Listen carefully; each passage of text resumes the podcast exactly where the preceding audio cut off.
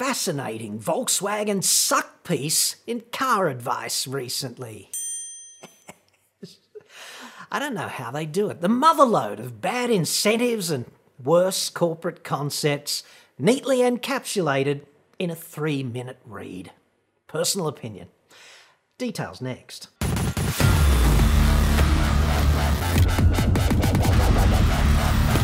I'm John Cadogan from AutoExpert.com.au and I get new cars cheap for buyers here in Australia. Website for that, obviously, or you can just click the card that's up there now, dude. There is a category of, uh, let's call it um, journalism, typically motivated by entirely bad incentives, which I would categorize broadly as the editorial suck piece. Environmentally backwards Australia becoming an automotive third world.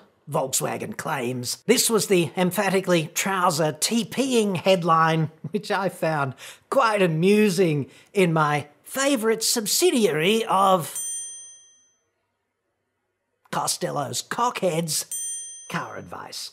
At the helm of Car Advice is, of course, one of my favourite senior executives, co founder of the Meat Society, which I imagine is a sort of highbrow King's Cross Gentlemen's Club nestled neatly in between Crack of Dawn and Condonamo Bay. But really, it isn't. He's a chap named Alex Parsons. Well done with this report, Alex, my view.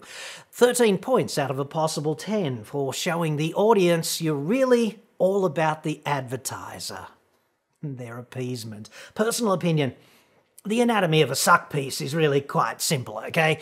You just give some poor slob on staff the directive to ring up an advertiser or a potential advertiser and just let whatever corporate weasel picks up the phone vomit some, I don't know, pre prepared words with absolutely no merit onto the page until they cease heaving words. Then you just post it so, journalistically, it's a pretty easy gig. And happily, the word vomiters in this particular case are my very good friends, Volkswagen Australia. No reference whatsoever to individuals is made or implied in this report. These quotes you're about to hear are attributed to an unnamed Volkswagen Australia spokesperson. For the purposes of this commentary, I'm assuming that these statements are made directly by the company and not by an identified individual who is clearly just doing his job and speaking for the company and probably working really hard for those assholes. It's also my honest personal opinion. We are only too eager to import electric vehicles, but Australia's regulatory backwardness makes it almost impossible to make a case to the factories for prioritisation. Context is everything. Think you'd agree?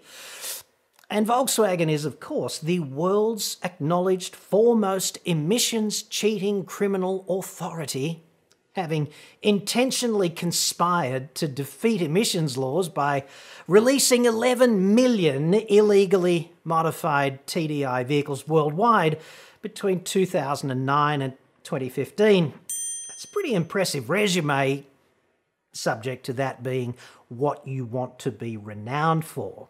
And I'd suggest it's quite reasonable to assume this unconscionable criminal act by Volkswagen caused or will cause the indiscriminate premature deaths of about 1,300 people. And they would be people just like you or me, or your kids, or perhaps your parents. That estimate is based on a peer reviewed study published in the journal Environmental Research Letters, and it was based on just the premature deaths in the USA.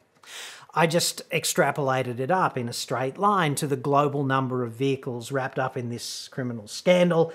So it's a directly proportional estimate, ballpark only, but I want you to know how I arrived at that number.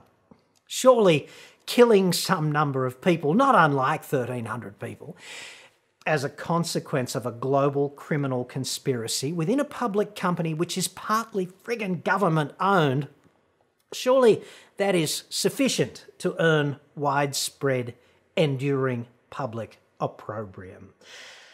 And if not that, then, dude, what is?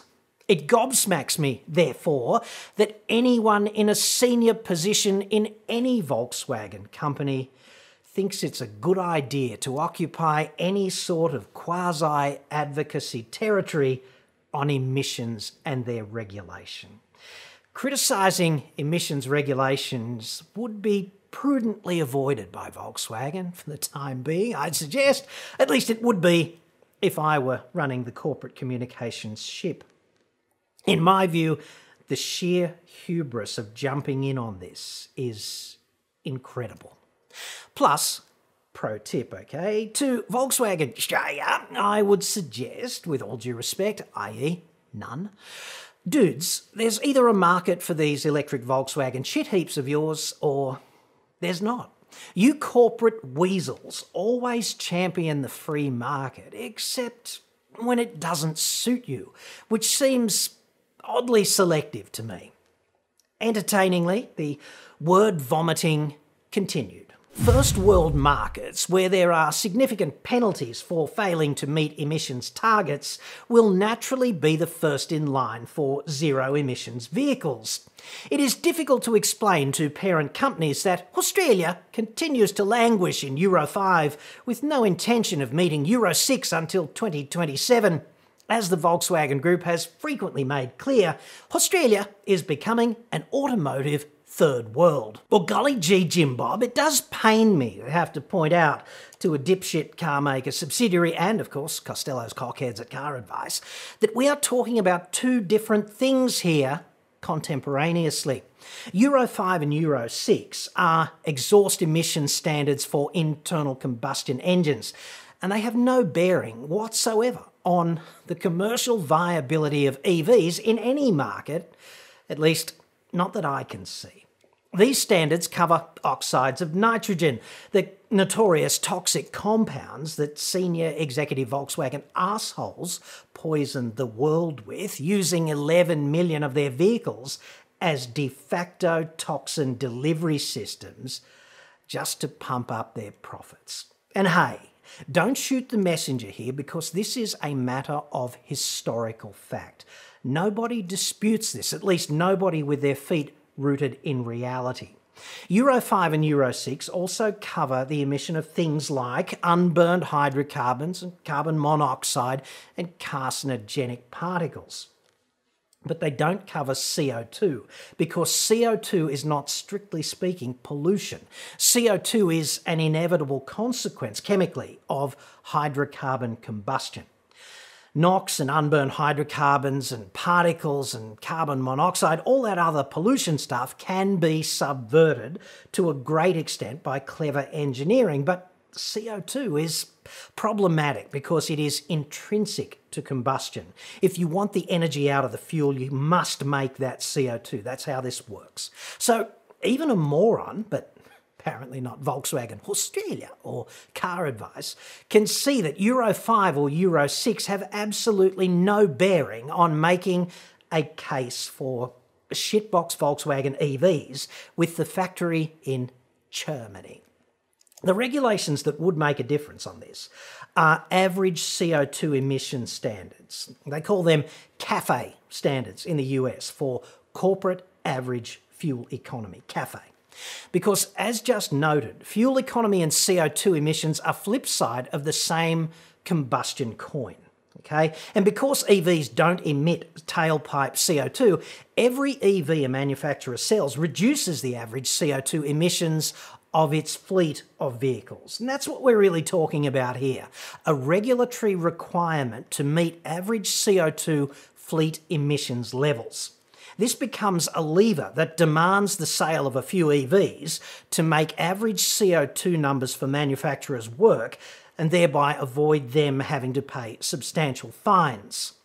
But the vomiting continued, seemingly without end. Emissions regulations that lag more than a decade behind those of Europe and a lack of accessible public charging stations diminish our company's case to the factory in Germany for zero emission vehicle prioritisation. It's hilarious for me to see A, the car maker with the world's most reprehensible environmental record this century preemptively apologising for its failure to sell allegedly clean vehicles here and blaming the regulatory environment for that failure before it happens. That's not like uh, totally ironic.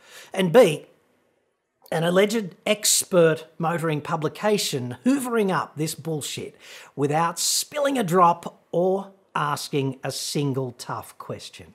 If you want to see bad incentives bending proper journalism over, I would argue that this story is an excellent example of that.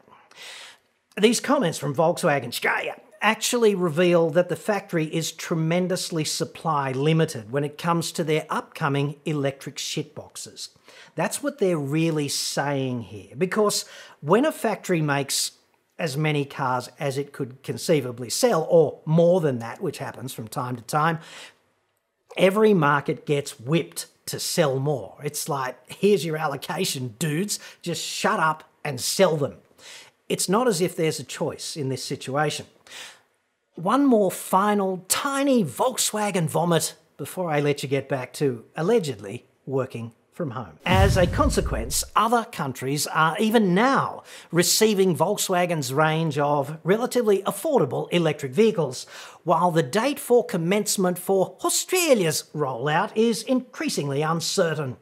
Already, Australia is missing the latest and most efficient conventional engines. Imagine that, dude, like the tragedy. Australia missing out on the latest range of Volkswagen shitboxes.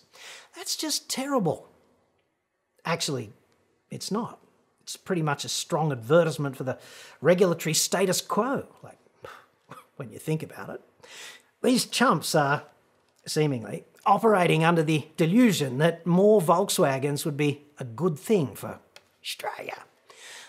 Au contraire, I'd suggest. Volkswagens are certainly elegant vehicles and they generally go really well, right up to the point when they defecate into their trousers unexpectedly one day out there on the road. And the parent company then throws you under the bus when you really were expecting at least a little bit of support. Let us not forget that evidence for this includes Volkswagen's ranking of 28th out of 33 brands in the recent 2021 JD Power US Vehicle Dependability Study.